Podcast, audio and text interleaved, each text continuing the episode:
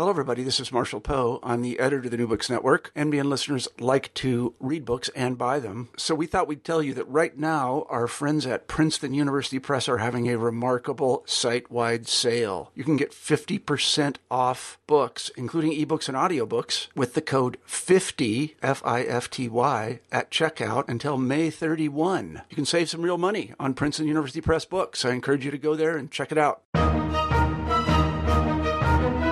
Welcome back, everybody, to New Books in Military History. This is your host, Bob Wintermute. One of our mandates here at New Books in Military History is to bring to our listeners the insights and observations of the latest authors working not only in the more obvious aspects of military history, but also in those relevant issues residing at the cultural and social peripheries of the field. Today's discussion with Beth Linker falls into this latter category. Uh, Beth is currently affiliated with the Department of History and Sociology of Science at the University of Pennsylvania, and she is the author of War's Waste: Rehabilitation in World War One America. As Beth reveals, the story of individual rehabilitation from war-related injury was intertwined with other political concerns at multiple levels. These century-old accounts matter greatly, as the First World War was that point where modern rehabilitative medicine and social policy were born, with many of the attitudes and aspects of this early response lingering to the present day. Beth's book is an insightful consideration of the conflicted responses Americans presented to the unanticipated challenges of post-war reconstruction and rehabilitation for the nation's thousands of veterans, standing in no small way as a cautionary tale as we wind down our latest conflicts. Beth, thank you for joining us. Thank you, Bob. Thank you for having me. Let's start off. What led you to consider this topic? Well, I think uh, a lot of factors fed into this. Um, my first career was as uh, I worked as a physical therapist. So I came to history with a background in physical therapy.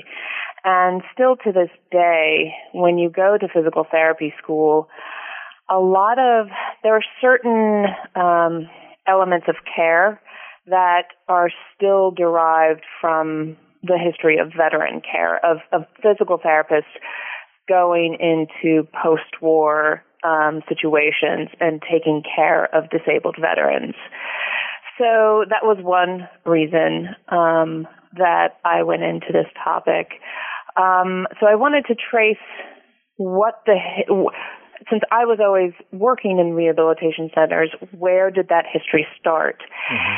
And when I was first looking into this topic, um, I noticed that a lot of the histories would say that rehabilitation started um, around World War Two, um, or some people would point to polio as the beginning of rehabilitative medicine. Mm-hmm. Um, but I was finding, um, through my work on the history of physical therapy, actually, that rehabilitation was starting much earlier, um, and it became institutionalized during World War One.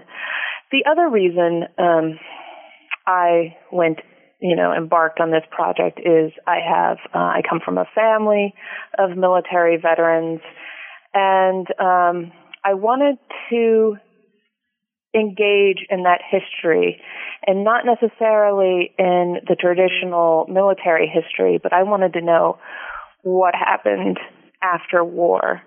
Right. Um, so those were two of the main reasons um, that I went into this. And I guess the last reason, which is not insignificant, is I went to graduate school um, and right at the time of nine eleven.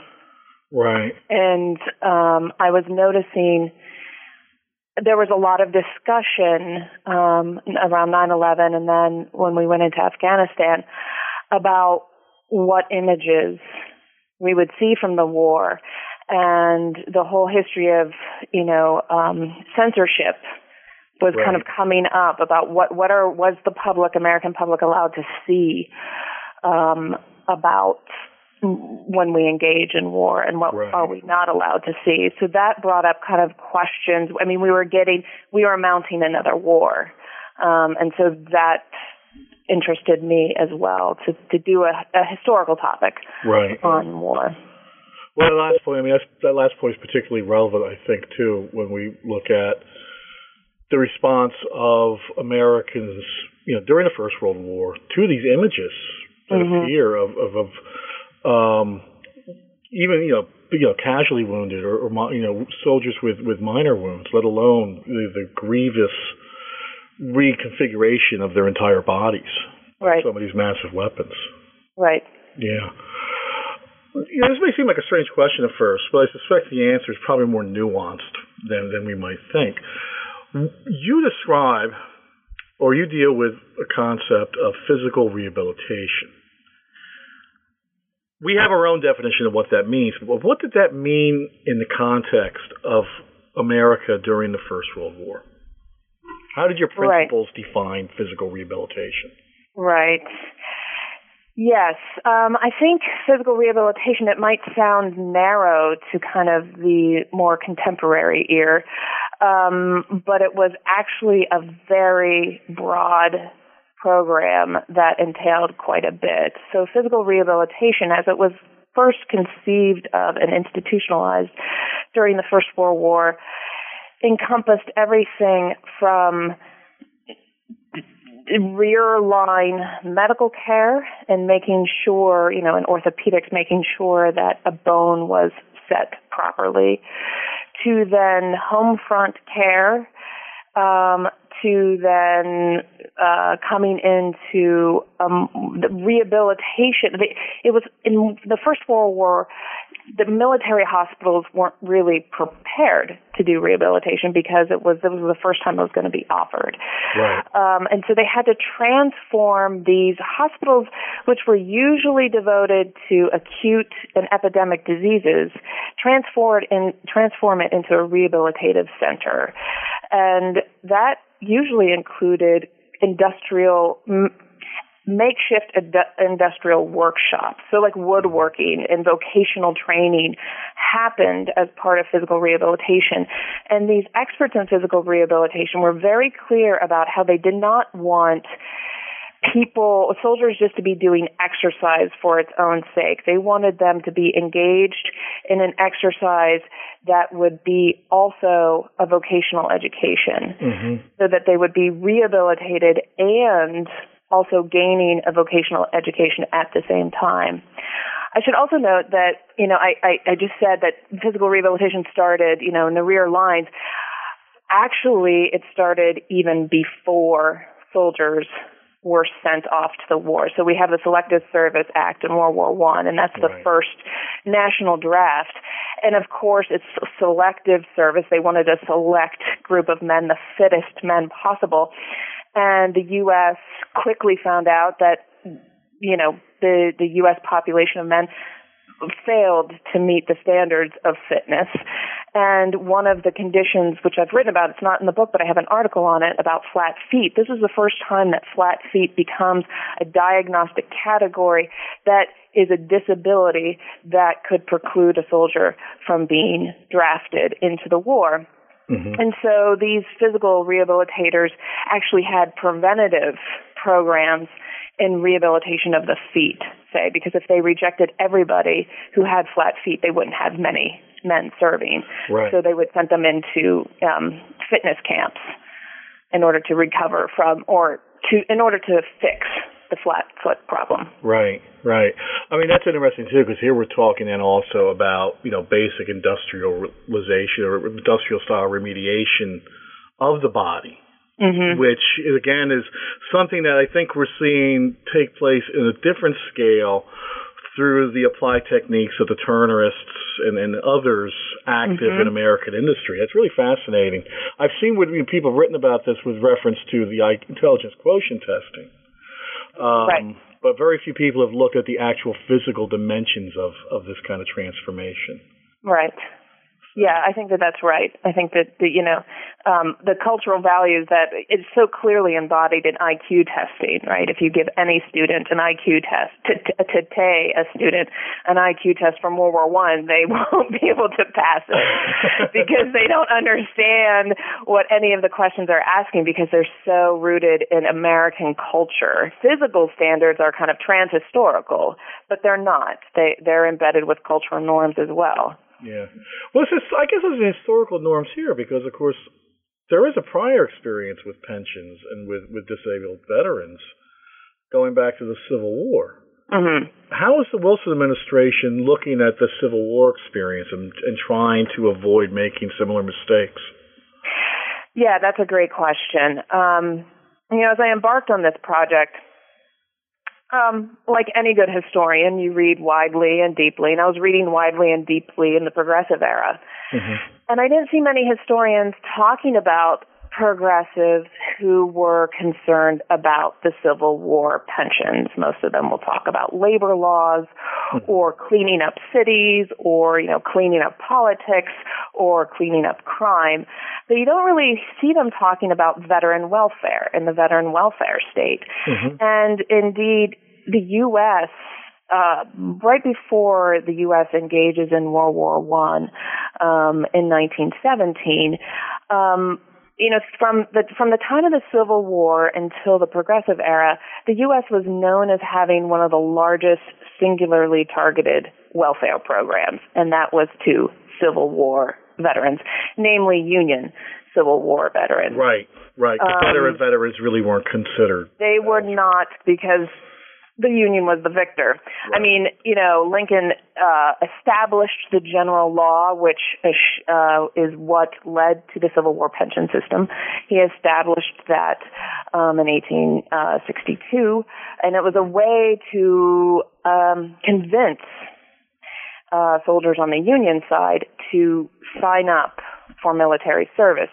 And what this pension system did was it, you know, it it assured a soldier that if he got injured in the line of duty, he would get monetary compensation. Mm-hmm. And maybe his wife or family would get monetary compensation. Certainly if he died, they would get monetary compensation. Um, and these were based on actuarial tables, as I'm sure you know, um, where, you know, a missing arm would be worth so much money, a missing leg would be right. worth so much money. And the checks would come to the Civil War veteran as long as he could prove, which was usually visually or by witnessing, uh, physician witness or neighbor, if he could prove that he had a disability, he would get these monthly checks. And, you know, the, the, the, the pension system was based on this notion, as I argue in the book, that once a soldier had gone off to war and become disabled, that he had done his duty, his masculine duty as a mm-hmm. as a male citizen of this country. No more, not much more was asked of him.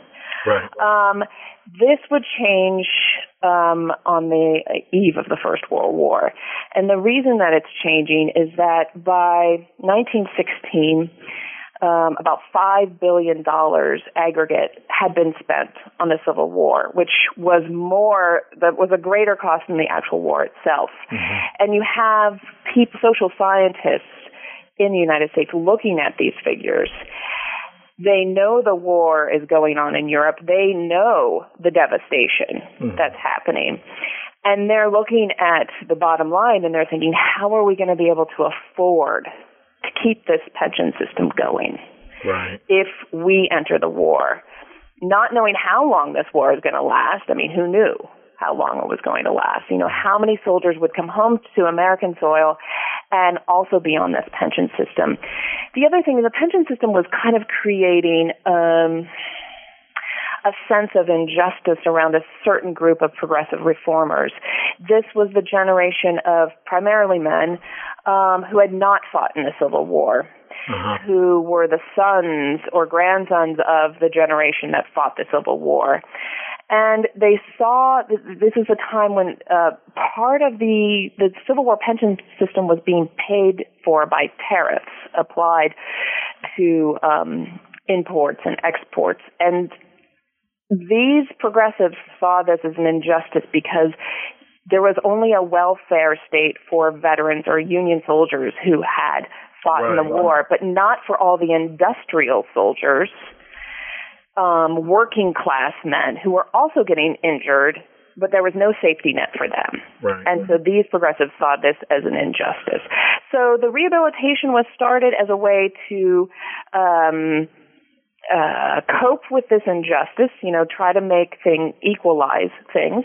Mm-hmm. And it was also um, a way to control costs. That's why I called my book War's Waste. They talked about the They talked about these progressives talked about war's waste, and that term indicates is supposed to, uh, you know, indicate not only the economic cost of war but also the human cost of war. And they thought these costs could be socially engineered. If, with enough social engineering, you could get rid of these costs or minimize the cost, so that the U S wouldn't be feeling the First World War for fifty years to come, like right. they were from the Civil War.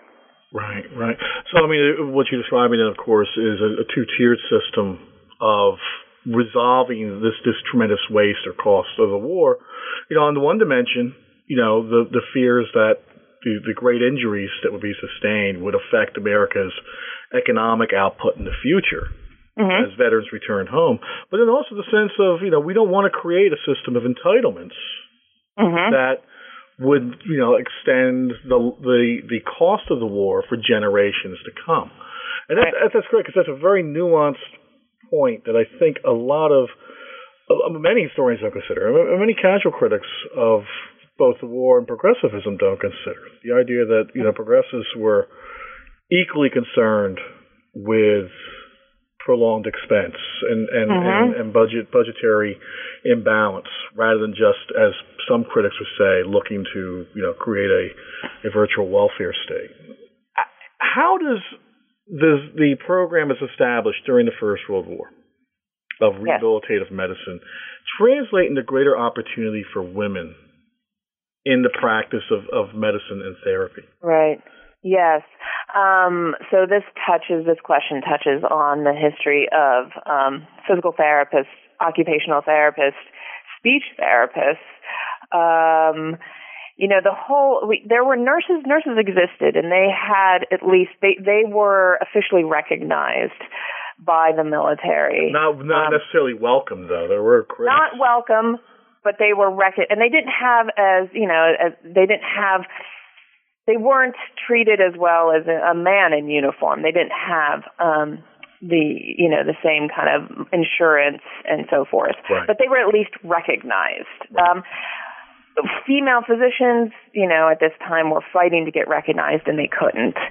Um, but there is a subset of healthcare practitioners, which today we call allied. We lump together as allied health practitioners, mm-hmm. and they gain a foothold um, during the First World War in this effort to rehabilitate soldiers. Now, this is not to say that these occupations didn't exist before. Occupational therapists existed before. Um, you see the beginnings of occupational therapy in the Hull House, um, where, you know, you have women trying to help working class people um, learn new trades, or you have um, some occupational therapists working in tuberculosis sanatoriums, um, in insane asylums. And there is this part of the, you know, Jackson Lears actually has a really interesting chapter on occupational therapy in No Place of Grace. It's not really pointed to or read about a lot. Um, but it's, it's kind of this anti-modern, you know, this rem- how how can we keep work interesting? How can it be fulfilling to people? And then there's a curative side to it as well. How can we keep somebody who has neuroses or um, other debilitating diseases, how can we keep their mental acuity up? How can we keep their spirits up? You know, there's a lot of talk about cheer up at this time, and we might kind of hear that, you know, we might see that as with with cynicism, right? Like just a bunch of cheerleaders, but it really was a kind of, it was kind of an armchair psychology, if you will, of how to mend people, uh, put them back together again. And one really important component was to keep uh, a person occupied and relatively happily active. um, now, so when they put this rehabilitation unit together, in my book, I've primarily focused on physical therapy. There have been work, there has been work done on occupational therapy, yeah. and there hasn't really been work done on speech therapy, and I don't think enough on dietetics. There have been books on war and food, of course, right? Um, but the profession of diet dietitians would also be an interesting thing to look at. Um, But, you know, it's it's a really holistic kind of pursuit, as you can hear me talking about it, because we're worried they're worried about diet, diet food and nutrition right. um, as part of rehabilitation. They're worried about how the psychology, um, the psychological status of the soldier. Right. They're worried about if there might be speech defects, which a lot of the speech defects came from shell shock, actually. Right.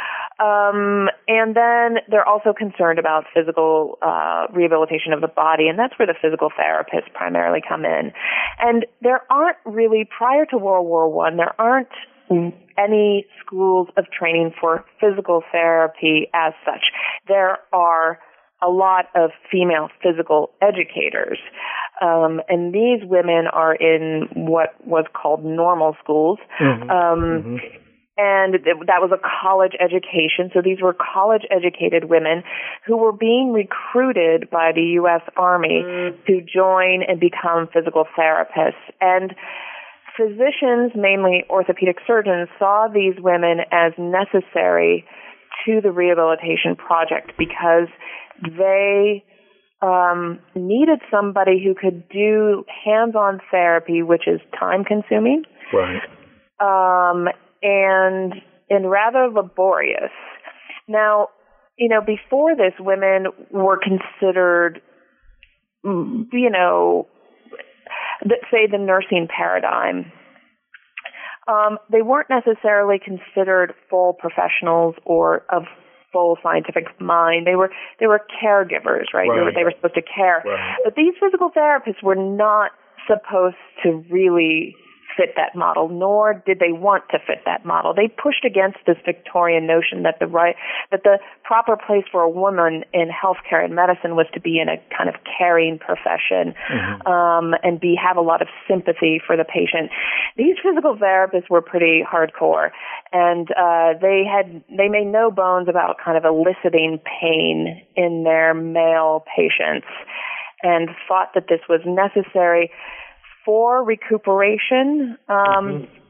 and it was also necessary to keep a kind of distance between the male patient and the female physical therapist. And of course, that's the that's the classic fear that many in the military medical establishment have about female nurses or female personnel mm-hmm. to begin with, is that they become emotionally attached to their mm-hmm. charges. Yeah. Yeah. Yeah, so they have to, and they and there's a worry, you know, with, there's a lot of massaging going on.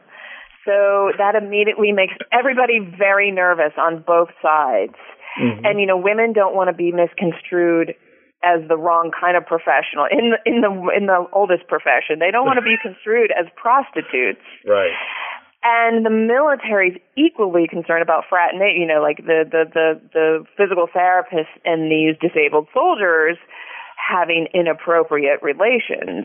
Oh, yeah. So it is encouraged both uh, within the profession, the new profession of physical therapists, among one another to kind of create more of a, a treatment of pain, mm-hmm. um, and outside the establishment. The the, the, the men, the, the, the, the non-disabled medical men want these physical therapists to have be kind of have be brawny type of women. As one of my papers is titled, they have brains and brawn. So they're they're not afraid to be strong women. And when they rehabilitate these men, they they set up these um, disabled, you know, for disabled veterans, they set up these games because games was seen as a good way to rehabilitate disabled soldiers.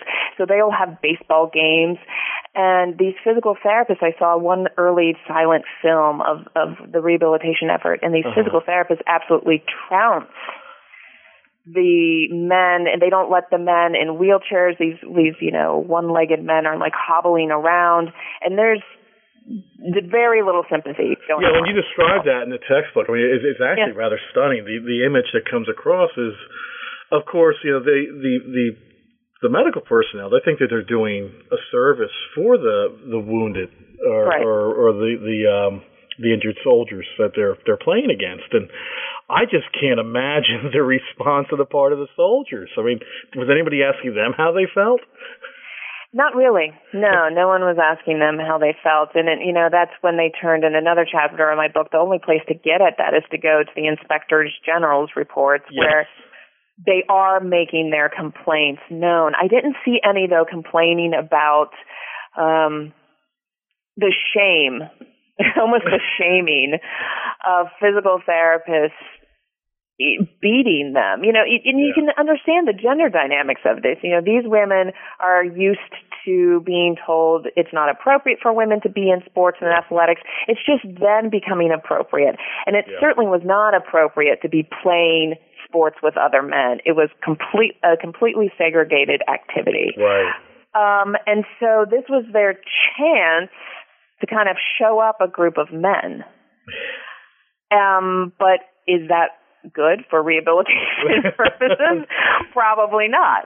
Um, so I think they're kind of enacting their own anger at their system. And this has an effect of kind of, you know, the disabled veteran always has this uncomfortable, like, what is his identity? Yes. And he's yeah. always, no matter the injury, somehow emasculated. Yes. And the rehabilitation yeah. effort, while it tries to talk about how they're going to remasculinize and make the man whole again, at the same time, there's all this message. There's this message of you're not fully whole, right. you're not full, you're emasculated, and in this case of a baseball game against an all-female group of physical therapists and losing very badly to them, it sends a message that you're not even as good as a woman. Yeah. I mean, it's just amazing. I mean, in some ways it comes across almost as a Monty Python skit or a live skit. I mean, but it, it really happened. And I, I happen. think an, another backdrop, another feature that's in the backdrop of this or behind all this, of course, are fears of malingering. And, you know, how how these fears of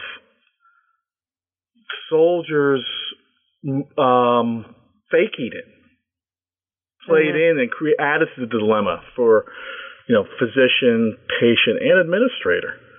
Mm-hmm. Yeah, that's that's that is always the fear look, lurking in the background. Is there's in the military, and then it, it bleeds over into the rehabilitation effort. Um, that there's always this question of is the soldier, is the disabled soldier really that disabled? Or is he even disabled at all? Mm-hmm. Or is he going to um, try to bilk the system? You see some of that with the Civil War experience, too, I think. Yes. You mentioned. You, yeah.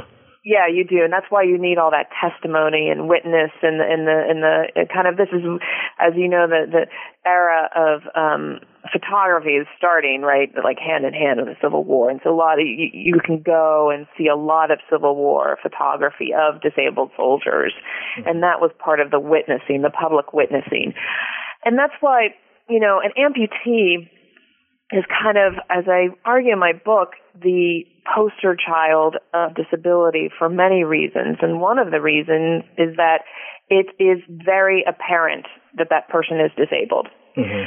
Unlike shell shock, right? That was the main concern about how do we figure out if this soldier is faking it or if it's real? Right. Because there's no biomarker or no visible disability for shell shock. Mm-hmm. Um, and so amputee soldier seems to be fairly clear-cut that that's a disability, and that fit in quite nicely with these actuarial tables and, you know, calculating how much work lost, you know, would you have if you had a missing arm or a missing leg. Right. Um, so, but yes, part of the, so the rehabilitation was, you know, um, kind of a kind of no pain, no gain kind of effort because they figured that um, you know, the soldier had to go over the top again. Um, they would talk about this, you know, in World War One language, you know, going over mm-hmm. the top with the trench warfare. And then this kind of, the, most of the rehabilitation lit- literature would say to the disabled soldier that was targeted to disabled soldiers, you have to go over the top again. Mm-hmm. And they, they, they set, the rehabilitation people set the bar pretty high, so in order to kind of weed out those who really weren't committed enough mm-hmm. to fully rehabilitate and would maybe be dishonorably discharged. And if you were dishonorably discharged, you wouldn't get a disability rating, or you wouldn't get, you know, full rehabilitation, or, right.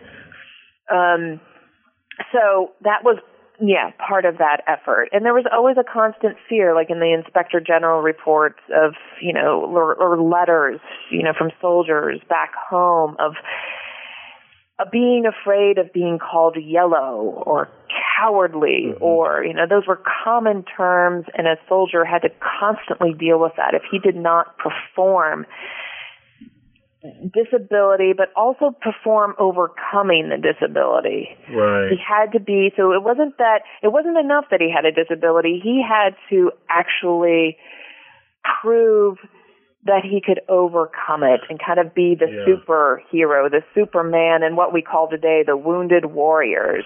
Right. You know, that they, to become a warrior again and, and engage in sports and um, engage in hand-to-hand combat and, and go out and box. And it wasn't enough for him just to, that he had gotten an injury right. as a result of the war. Right. And I guess it was even more of an issue, too, or there was a, a more of a dilemma for veterans who were not injured in combat. Because, of yeah. course, you know, you're not, you know, in wartime, you're not just, you know, injured by, by shot and shell, but also yes. by accident. Yeah. So, you know, I looked at most of the, most of the injuries were happening in rear line. Um, and this was, you know, the industrialized warfare. So in munitions, war in or in anything, um, men are getting injured um, uh, by friendly fire. Mm-hmm. Um, you know, all of that. So very few of the disabled soldiers that I'm even talking about were on the front lines, actually receiving, you know, sustaining an injury from right. from direct battle. And, um, you know, as you probably know, and a lot of military historians know, the how an injury was assessed um, was, you know, was it sustained? It, it, it would be more honorable, obviously, if it was sustained on the front line. Right. Um, or if it was sustained on the front of your body, right? I think as General Pershing said, you know, if the, the injury is sustained on the front of the body, that means the soldier was facing the enemy. Right. If the injury was on the backside of the body, that means the soldier was cowardly and running away from the enemy. Yeah, even in the case of, you know, being subjected to shelling, indiscriminate yes. shelling, which could be going off all around you. Never all around you. Yeah. Right. I mean, it was a very crude metric that didn't quite capture what mm-hmm. what kind of war injuries people were having. Um, but there was the, just the, the hierarchy of was it an honorable disability or not, and the soldiers certainly felt that.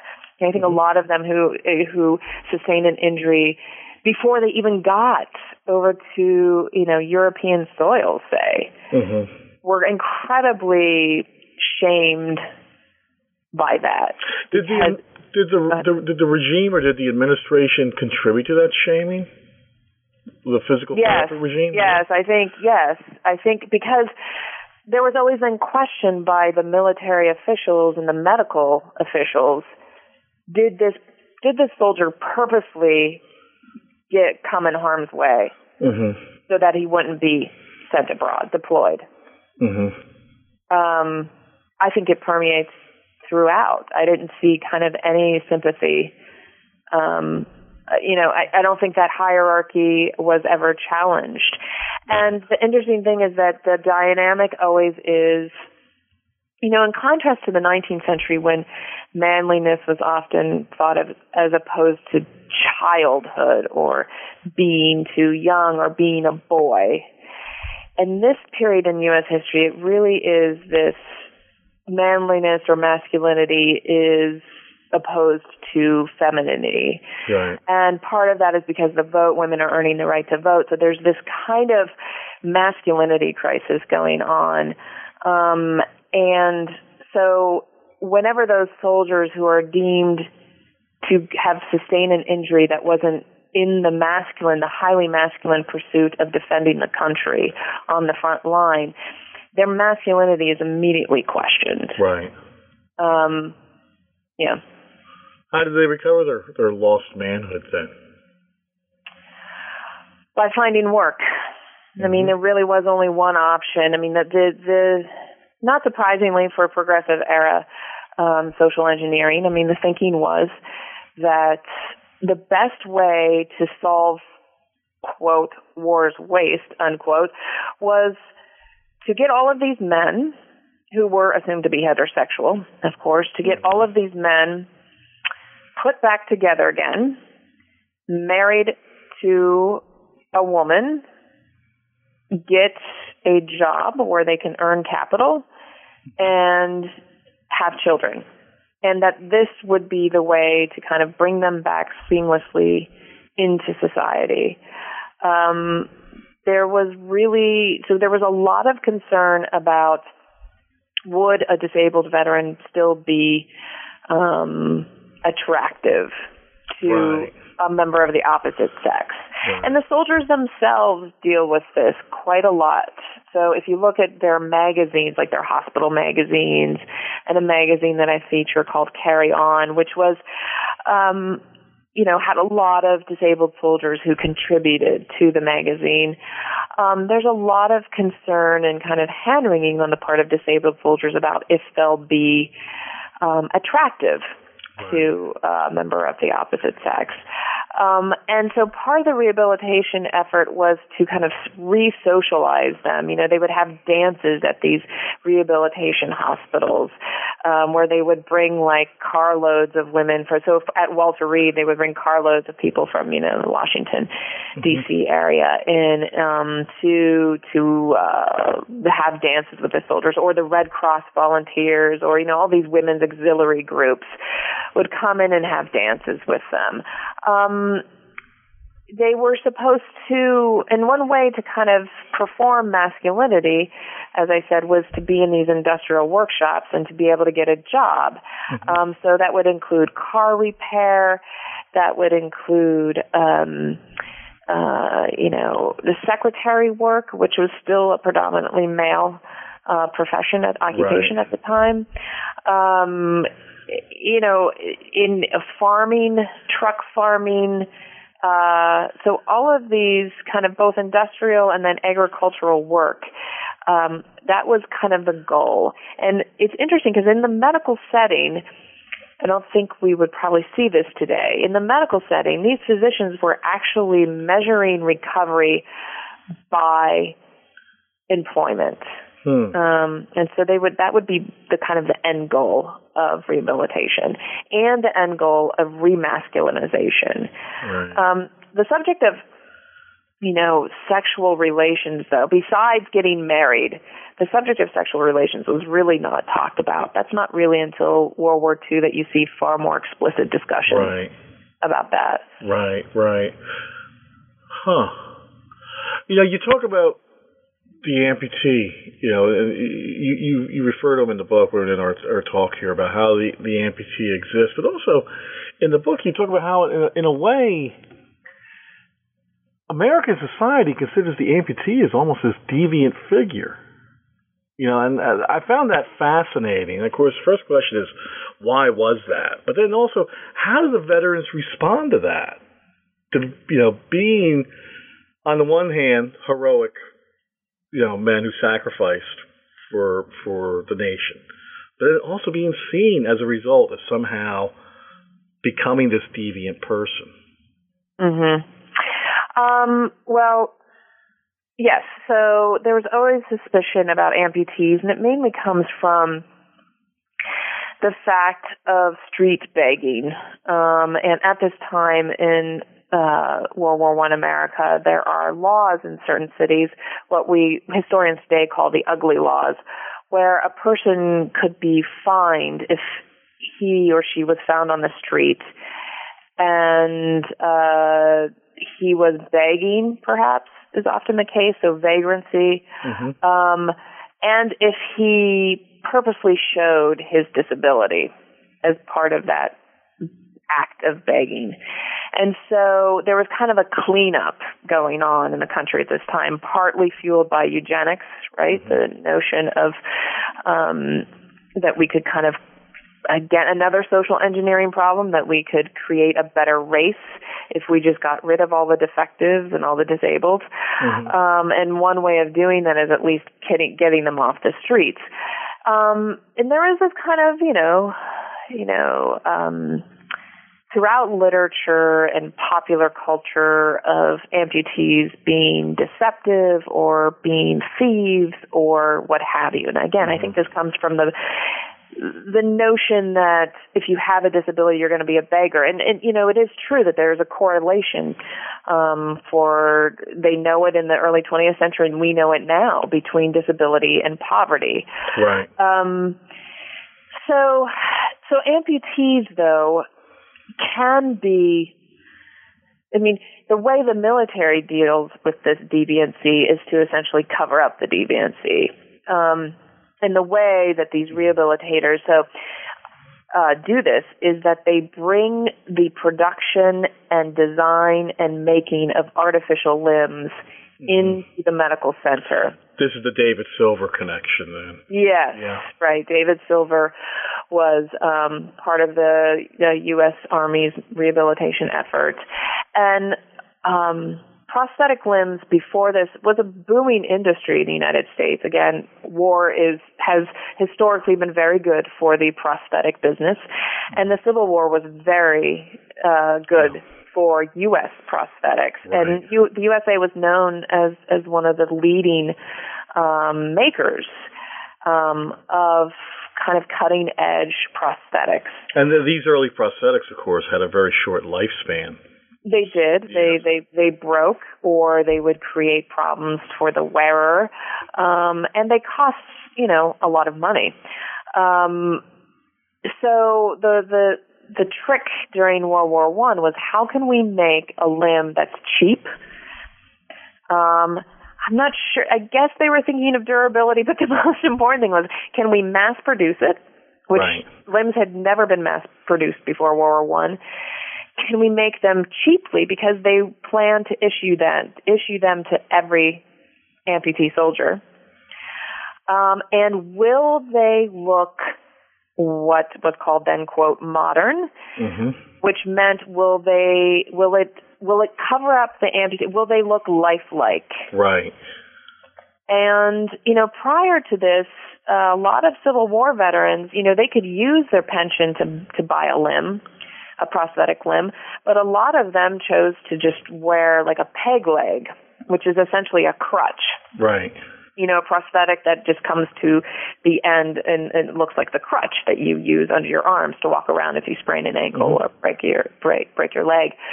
Um, these prosthetic in, in, in the World War One rehabilitators really did not want to see any World War One veterans walking around in a peg leg. Mm-hmm. So they created these um, the Liberty Limb. Uh, which is was a very lifelike-looking lower extremity prosthetic.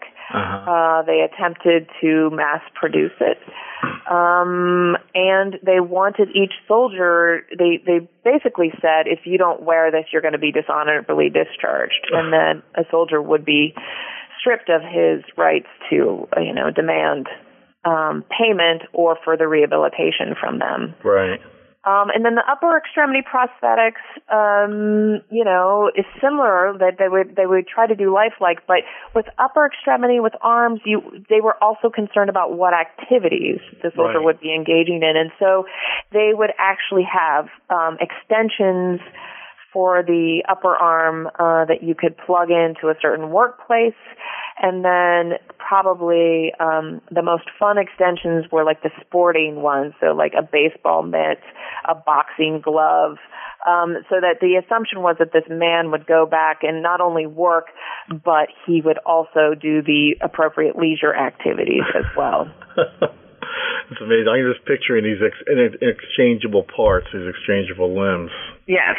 Yeah. So you would actually be plugged into your workstation. It's amazing.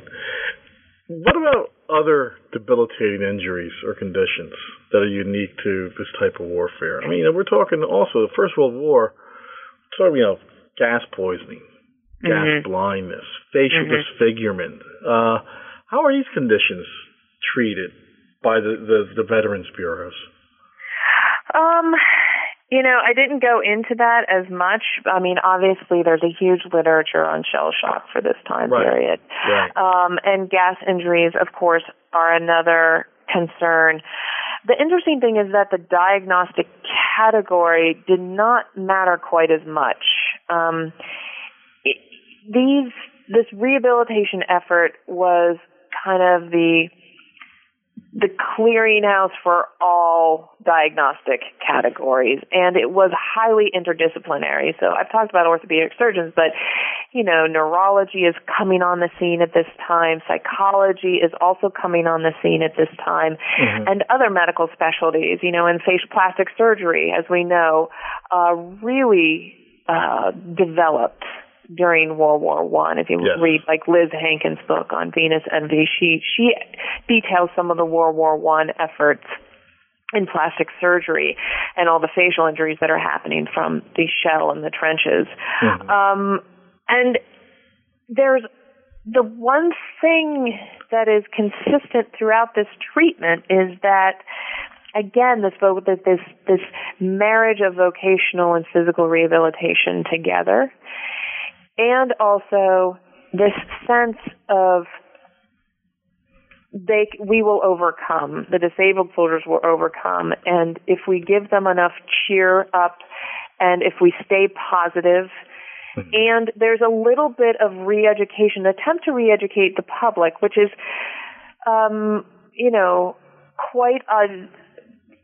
It's risky in a time and the height of kind of eugenics thinking to right. say to employers, you need to, a disabled veteran is just as good as an able-bodied citizen. Right. You need right. to employ this person. And so, and it didn't, and so that encompassed all kinds of disabilities. But I think, as I argue in my book, I think amputee soldiers were easier to sell that message. Right. Because you could have this very powerful kind of, they looked whole again. Right. Um, and as long as they didn't have any compli- other complicating disabilities, which is usually the case, um, it was easier to say, and or like a soldier who has tuberculosis, right, which mm-hmm. became actually quite a problem and the, that they didn't foresee, these framers did not foresee, foresee in the twenties that a lot of the disabled veterans who are coming to the Veterans Bureau are actually have tuberculosis. Right. And and soldiers are saying, I, I contracted this during the war. And so then there's all of this, you know, effort to figure out if it did happen during war or not, or was it a result of war or not. Right. Um, also but, the fears of the extended cost of, of, of treatment, right, too. Yeah. Right. Yeah. So the rehabilitation, I mean, that's, they, no matter the, the injury, the philosophy was pretty much the same and applied to all soldiers regardless of their disease or disability. Does that include African-American soldiers and veterans? Um, it does, it does, but of course, the imagined communities to which these veterans are going back is pretty, you know, uh, it's not the same for a white soldier. Right. Um, so, as I point out in my book, there was no effort for all of their talk, these World War One rehabilitators, for all their talk of making these amputee soldiers whole again and making them look like they don't have a disability. Um, you know, when you're talking about prosthetic limbs, then you have to match it to flesh tone, flesh color. Uh-huh. And all the Liberty limbs were white. There was no attempt to make a limb that would match an African-American Uh, soldier, tone, the skin yeah. tone. Even when, you know, before this you had like wood, like ebony, like darker woods and all of that, that, that could have been possible, or paint. But yeah. there was no attempt, there was not even any discussion of that. Now, what's interesting about this rehabilitation unit, you know, this is, again, the height of segregation. You know, the big migration north, mm-hmm. there's, you know, kind of anti, there's the height of lynching. Um, and um, what we know from U S history um, is that most instit- institutions were segregated. Um, the Army itself was segregated right. at this point.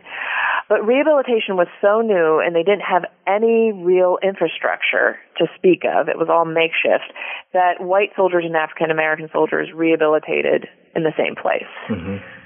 Um, so the rehabilitators, one way of kind of a not an implicit segregation was to put African Americans overwhelmingly in truck gardening and agriculture, um, assuming, of course, that these men would go back to sharecropping or something right. of that nature. Right. Um, so I don't think that they were given the same kind of vocational education opportunities as, say, a white soldier would be given.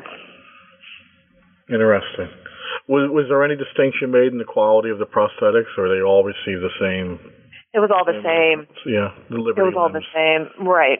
Yeah, which broke down very quickly because they yeah. were like a thin. They were like, I call them the IKEA of like prosthetic limbs, because it was like compressed plywood. Yeah, and they were really poorly made. I mean, granted, this was the first time that they were going to do, you know, mass-produced limbs, but, you know, with ready-made clothing, we know the difficulties of that with ready-made clothing, that, you know, that certain side doesn't really fit us that well, and there's all kinds of variation in human form, but with a limb, which is far more intimate, and the fit is so important, because mm-hmm. if you don't get a prosthetic limb to fit correctly, you're going to get skin breakdown, um, and the amputee doesn't want to wear the the prosthetic limb right, because it it's causing more pain and discomfort and health issues than if he just went without. Mm-hmm. Um, and, you know, this was kind of the constant tension between those who had amputations, you know, kind of deciding that they didn't want to wear limbs, especially upper extremity, you know, amputations. A lot of times those people just adjusted to the Life. disability rather than trying to get put an artificial limb on. Um, and the medical professionals just kept insisting that they had to have a limb on. Mm. Mm. In the end, you make the case that, you know, you know, kind of counterintuitively perhaps, that America's participation and experience in the First World War, and of course, you know, the, the Veterans Bureau's activities with amputees and other injured veterans, actually undermined efforts to establish uniform health coverage. Yes. How so? Well, as the, you know, First World War is going on, and as it, it is, well, the armistice of the November nineteen eighteen, um, everybody's kind of looking around and saying, you know, there's, there's, there's, uh, what are we going to do with these soldiers? Um, there's a mass demobilization. They're being treated in uh, military hospitals, but yet the the legislation, the War Risks Insurance, um, which uh, was passed in nineteen seventeen, which changed, switched it over. The Civil War pension system is still going on mm-hmm. because they're still Civil War uh, veterans, but they kind of reset the clock and start this War Risk Insurance that says, promises that soldiers will be maximally rehabilitated. They will receive kind of a maximalist medicine. And the soldiers come the armistice aren't fully rehabilitated, and still some haven't seen received any rehabilitation at all. Mm-hmm. And so there's all this conversation in Congress about what to do about this.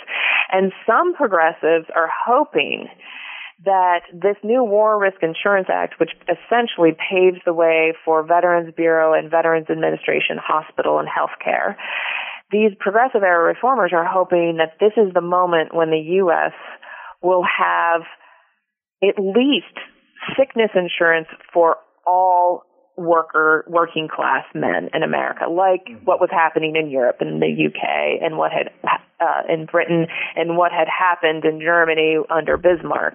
They were hoping that there would be a sickness insurance or some kind of healthcare system that would not, that would cover veterans and industrial workers. Right. Um, this, this, failed, um, obviously. yeah, um, yeah. A lot of, you know, those progress, those few progressives who are arguing for this, you know, the, the, the example was always Bismarck, Germany. And we had just fought a war with Germany as our enemy. Right. And no one wanted to look like they were, like we were going to become, you know, follow Germany's lead. Um, so it was not too, it was not very, uh, was not politically uh, viable for somebody to op- to say, let's open this up right. for all uh, working class male Americans. Um, so what ended up happening was that the effort to kind of get civilian health care insurance Uh, rolled into this uh, was negated. Um, and then a new system had to be developed, a non-military system of the Veterans Bureau was, was established. Mm-hmm. Um, and from there on out, for the entire twentieth century, we have a two-tier system where, you know, veterans can receive health care um, and civilians will not. Um So that's how that happens. Okay, okay. Well, you know, you also present a coda, in a way, in your epilogue, you know, where you're drawing comparisons between, I guess, between current, contemporary veteran and active duty amputees, administrators, and physicians, and then, you know, the experiences of the First World War generation. And I just want to, as, as we move to a close, I just want to ask you, you know, what, what should we take away from these paired narratives with regards to rehabilitative medicine and war? Um, I don't want to come off as somebody who thinks, you know, rehabilitation is a bad thing or was the wrong move to make. Um, I don't think that at all. I think, you know, most war veterans want assistance in reintegrating back into civilian life. Mm-hmm. Um, I think rehabilitation, whether it be medical rehabilitation or psychological rehabilitation or whatever you want to think about it, um, that these men deserve that. Um, I think the lesson is, though, that we never, we think that rehabilitation is a quick fix. Mm-hmm. Um, we think We tend to think, you know, that in, in perennial American optimism, um, that somehow these veterans who have been injured and experienced maybe, you know, horrific events can just simply kind of come back into society after a few months of rehabilitation. It won't cost too much. It shouldn't cost us too much. Um, and then we'll let them go, and they'll be fine, happy, you know, citizens reintegrated back into society. But yeah. what we never seem to learn is that uh, a lot of disabilities from war are incredibly complicated. It is very rare that a soldier comes home with just one disability. There can be psychological disability. There can be physical disability. Mm-hmm. Um, there, and and that it's not just a one-time stop into rehabilitation and then they're put back together again and they're done. It's not like fixing, you know, other technological device. There is no technological fix. And often right. rehabilitation is not, you know, there are very few medical cures in the world of rehabilitation. It is a long-term process. And um, I don't think, you know, as a nation we've ever been really able to honestly look at that and say and put say that, you know, this is a long-term commitment. When we go to war, there is going to be um, there's going to be a human cost to war, right. and that human cost will last perhaps our lifetime and beyond. Um, and I think that's where, you know, this, the rehabilitation, it's, it's ironic that the Veterans Bureau and the Veterans Administration comes out of this effort to save money. Um, and it's almost as if we're still living in that paradox. It was a social welfare program born out of an effort to control war's waste, to make right. war's waste go away. And that's an impossible, you know, that is a paradox that, that you, you just can't both get rid of war's waste and save American tax dollars. Right. Well, as we bring it to a close, first, thank you for, for joining us. Thank um, you. Uh, we have two wrap-up questions we ask everybody. Um, they're not related to the book, at least I don't yes. think they are. Um, first, what are you reading now that you would recommend to our listeners? Um, I am reading right now A Disability History of the United States. Um, it's kind of the first synthetic uh, history of how we can look at United States history through the lens of disability. Um, and it's a really, it's it's by Kim Nielsen. Mm-hmm. Um, and so, you know, I've dealt with dis- disability in war, but I'm more interested in, in how we can reconceptualize events in, that are really common and well-known in U S history. How does it look different if we take the perspective of disability, and what does disability mean, and how do we define it? And, you know, it really becomes, this is a category that is incredibly important to understand the rise of the welfare state in the United States. Um, it's an incredibly powerful and political and politicized category. Okay, okay. Second question. What's next on your plate? What what project are you conceptualizing or working on now? Um, the one project, um, well, I have a piece coming out on, I moved forward in time a little bit, uh, World War Two, mm-hmm. um, disabled soldiers, namely paraplegic veterans. So World War One, oh. if you were paralyzed, you had very little chance of um, surviving past a couple months. Right. Um, the morbidity was something like, mortality was something like around eighty percent for spinal wow. cord injury. And that dramatically discre- decreases by World War Two to about ten percent. Um, a lot of people say, point to antibiotics, which was part of the reason, but actually catheterization was a major, different uh, techniques of catheterization um, allowed a lot of spinal cord injured uh, veterans to survive. Mm. Um, and so I look at the, I'm looking at a movie called The Men, which was produced by Fred Zinneman, mm-hmm. um, and Marlo, Marlon Brando's first ever film debut. Um, I look at that uh, film, and then I look at, that film was based on actual veterans and their treating physician. Huh. And so I've been able to recover um, the veterans' point of view and the veterans' magazine, and then also the physicians, what they're publishing. And I'm looking at the concept of um, the symbolism and science of impotency um, when it comes to paralyzed veterans of America in World War Two America. So that's that's uh, an article that's actually coming out next year. Okay. And then my, my my book is um, my next book is on posture, called Slouch: The Rise and Fall of American Posture. And I love, um, I love the title. That actually came from the flat feet. Stuff. You know, posture it becomes a measure in World War One of a fitness, and I'm trying to look at how this science of posture, where does it come from, why does it come about, and what kind of norms, practices, and beliefs does it lead to culturally um, in America. So that's what I'm working on now. That's great. That's great. Well, again, Beth, thank you for joining us. Um, Thanks so much for having me. Sure, sure. Best of luck going forward. And finally, to all of our listeners, again, this is your host, Bob Wintermute, signing off for New Books in Military History. Thank you all for listening.